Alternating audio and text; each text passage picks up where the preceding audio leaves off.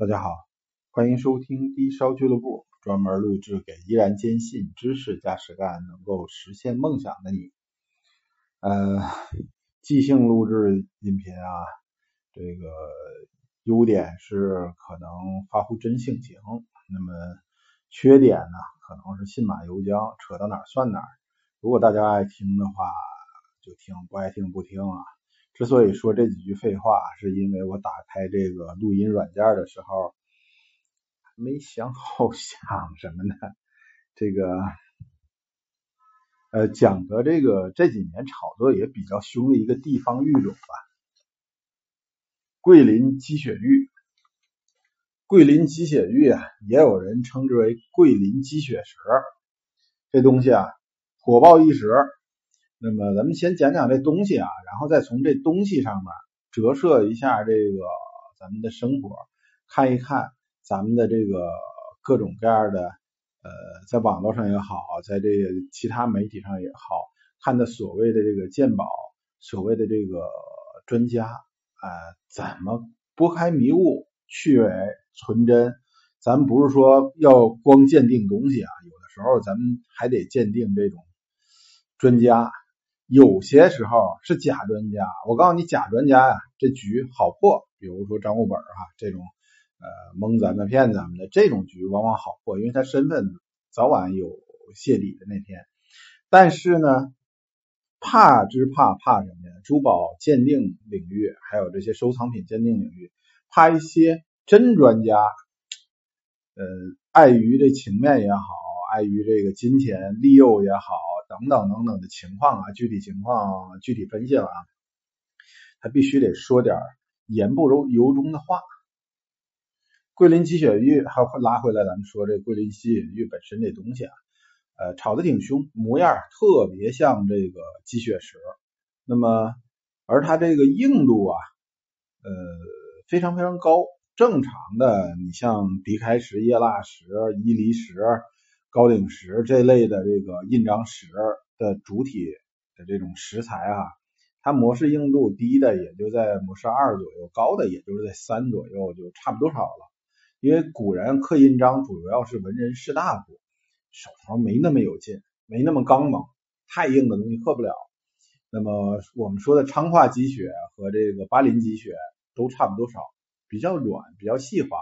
你动刀自己刻的时候，你先把那个印章啊，一般情况下，我建议大家伙用个印床子，就是相当于一个木质的台前，把它固定好，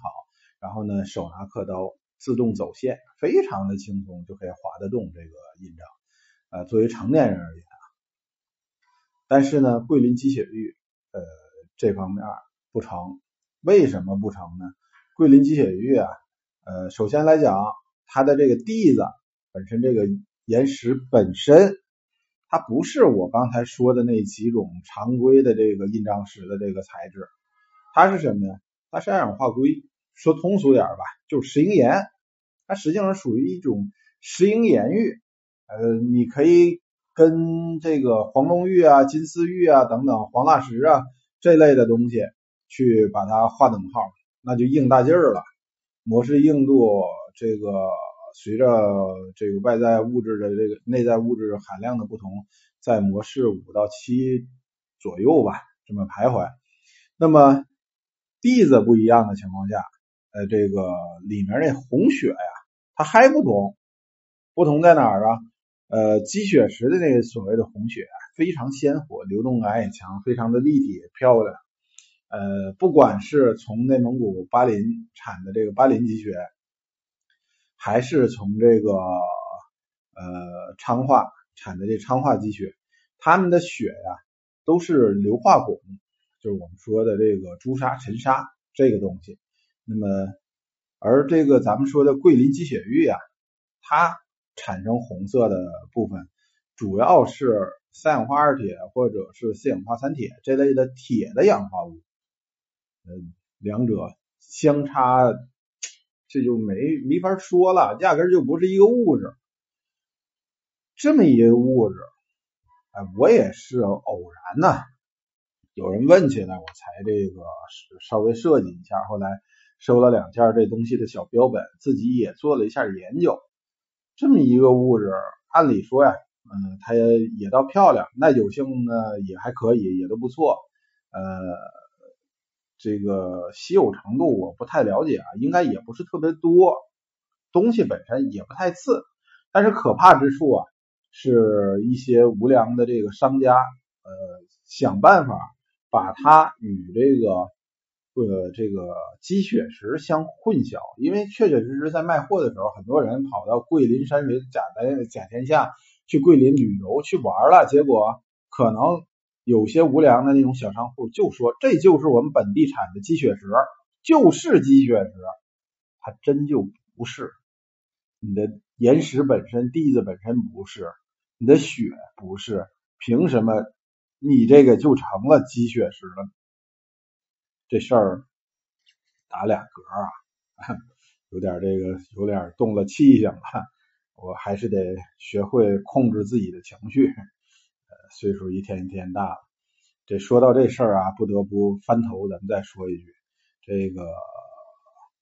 网上现在我估计你还能搜得到，之前咱们提过的，我曾经声援过的，